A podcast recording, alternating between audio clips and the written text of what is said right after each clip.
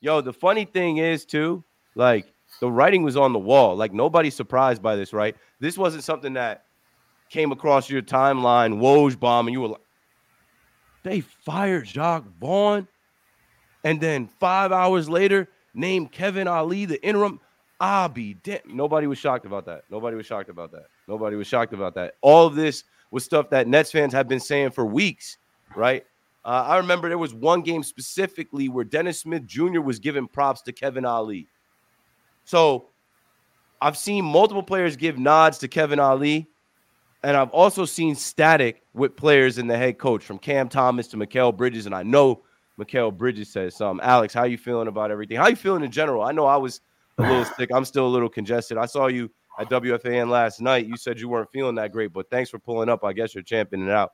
Yeah, I I think I just needed a good uh, good night's sleep. Um, uh, so I'm feeling up for it. But um, I think this was a uh, the news yesterday was a good excuse to jump on. Uh, yeah, I mean, look, uh, I I'm I I actually was surprised from the news. I didn't think the Nets had it in them to do it in the middle of the season, just because I believe they're still paying Steve Nash his contract. So I think that I actually thought they were going to wait until the end of the season, um, just because the season's cooked. So I just thought they would just ride it out. Um, I think, lost the locker room uh, in that Bucks game where he just uh, tanked, sort of tanked the game, I guess. And you know, it just didn't really make sense. You know, he played his players, and then they just rested the rest of the game. I don't know why that happened, but it just felt like there was a few players that had lost the locker room. Um, and you know, uh, Shams talked about it. Spencer Dinwiddie, Mikal Bridges. Obviously, Dinwiddie's not with the team anymore, but I'm glad that Mikal Bridges is speaking up on this. And he said it after the game against the Celtics. And funny enough, it was almost to the day that we gave Jacque Vaughn the contract extension. And I remember also last year, almost to the day, we lost the Celtics by 50 last year too. And then the next day, Kyrie requests a trade. So last year we lost the Celtics by 50. Kyrie requests a trade this year. We lose to Celtics by 50 before the All Star break, and Jacque gets fired. I wonder what happens next year. So, uh, yeah, I mean, it, it's it's again, you you said it. I, I I agree with you wholeheartedly. I never celebrate a guy losing their job, but this was the right decision. Uh, Kevin Ollie can ride the ship, but I think there needs to be a a significant coaching search starting now until the rest of uh, the beginning of next season. Yep. So I just hope that we can make the right decision. I, I mean, we'll, we'll t- talk about any uh, p- possible candidates, but yeah, I mean, I the one thing I uh, before I pass it on to CJ, the one thing I do know that will ha- that is cemented now with Jacque Vaughn gone, Mikal Bridges is 100% staying. You know, a lot of Nets fans thought that you know this these reports saying you know Mikal Bridges is going to be we're going to build around him as a as a piece of the team. A lot of people thought it was a, a lot of the like KD stuff where Woj kept saying you know KD won't leave, KD won't leave, and then he leaves eventually. So now it's like 100% confirmed he's staying because the front offense listened to him. Um, but I'm glad that he stepped up and said that Jacque Vaughn isn't the coach. Uh, to take this team forward. Woo! It's been a uh, woo. Been a crazy last 48 24 or 48 hours. And you know, I'm hopping on the pop a couple of unpopular opinions, maybe, but I want to start by saying that I do think that Jacque Vaughn, you know, at one point did have this locker room. I do think that Jacque Vaughn is a class act. I mean, just from a reporter standpoints, you know, me, um, Evan, Brian, uh, Lucas, uh, Slater. I mean, he's been nothing but kind to all of us, and you know that's in the press conferences. You know, walking around the facility. If you catch him around the Barclays Center, Jacque Vaughn's always been a class act, and you know I know that's rubbed a lot of fans the wrong way. Um, you know, it, it it it did give off a sense of complacency at times, but and you know it did lead to him sometimes maybe saying the wrong things but i do think that Jacque Vaughn always had good intentions, not only you know for the people around him, but you know for his players in the front office. Um, you know, and like I said, it's it's never great. You know, the fans out there who are celebrating a man losing his job. I mean, that's that's not the way to go about this. Um, but I do think it was time for the Nets to go in a different direction because he did lose the locker room, and it was it was pretty clear. Um, you know, a lot of people point to that Bucks game, but let me say this too: there was a lot of stuff in this whole situation that was out of Jacques' control.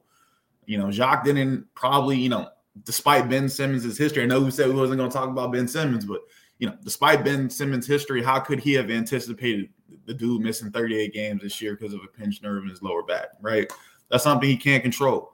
Um, you know, Shit, I anticipated that. I knew. I would say all of the top eight guys, eight nine guys, except for Mikal Bridges, who's appeared in every game this season, have missed significant times. Uh, has missed significant time at one point or another this season. Um, with you know Day'Ron Sharpe and Cam Johnson, Cam Johnson being the two latest ones. I mean, that's what led to a lot of the you know inconsistent lineups, the mm-hmm. you know mm-hmm. musical chairs starting lineups, um, and you know this wasn't the roster that Jacque thought he'd be coaching for the next three, four years anyway. This man thought he'd be coaching Kyrie Irving and and uh, Kevin Durant with a host of complementary role players around them. Dude thought he'd be playing for championships. Fact. That situation fell apart to no fault of his own, from what I understand. That had nothing to do with Jacque. That had everything to do with, you know, Sean Marks, front office stuff, front office drama. You know what I'm saying? And even KD said himself, it's either Sean or me. They chose Sean. You know, I haven't been here long enough to have a great relationship with Sean, but you know, some of these patterns are starting to take hold. And I think it would be unfair for the fan base to, you know, make Jacque Vaughn the scapegoat. Even that December 27th game against the Bucks, it was heavily implied that that was a front office decision above his head. Could he have fought more? You know, the, the get have his guys out there if that's what he wanted, that's what they wanted, maybe, right? But it was heavily implied that that was the decision above his head. So if that's the case, then you know why is he getting all the heat, right? And now, Jacque Vaughn didn't have to pay that hundred thousand dollar fine either. so then we now let's get into the, the, negatives, right? Things that fans are frustrated with the some of the late game decisions, um, you know, the inconsistent lineups, not having these guys like ready to play some nights, right? That that that is on him, you know. What was working through those first 30 games of the year? They were 15 and 15 in like what mid early December, somewhere around there. They were doing a lot of good things. Jacque had these boys moving the ball um, they were knocking down threes. There is no clear number. I agree with that. You don't lose by 50 and keep your job, right? I agree with that. But I'm just saying you got to give the man some benefit of the doubt. He inherited a Frankenstein's monster of a roster, you know, that was stitched together after the uh, after the trades of those three stars, right? And the pieces that were bought back into the organization were some quality pieces, right? But to sit here and say that they fit together seamlessly is just not simply not true, right? And earlier, early in the season, you know, the free for all approach that players that you know players reportedly aren't down with now, that's what was winning them games. They were moving the ball, they were knocking down threes, they're riding the hot hand. You know, they weren't an elite defensive team by any stretch of the imagination, but it was good enough. It was the effort was good enough to win games.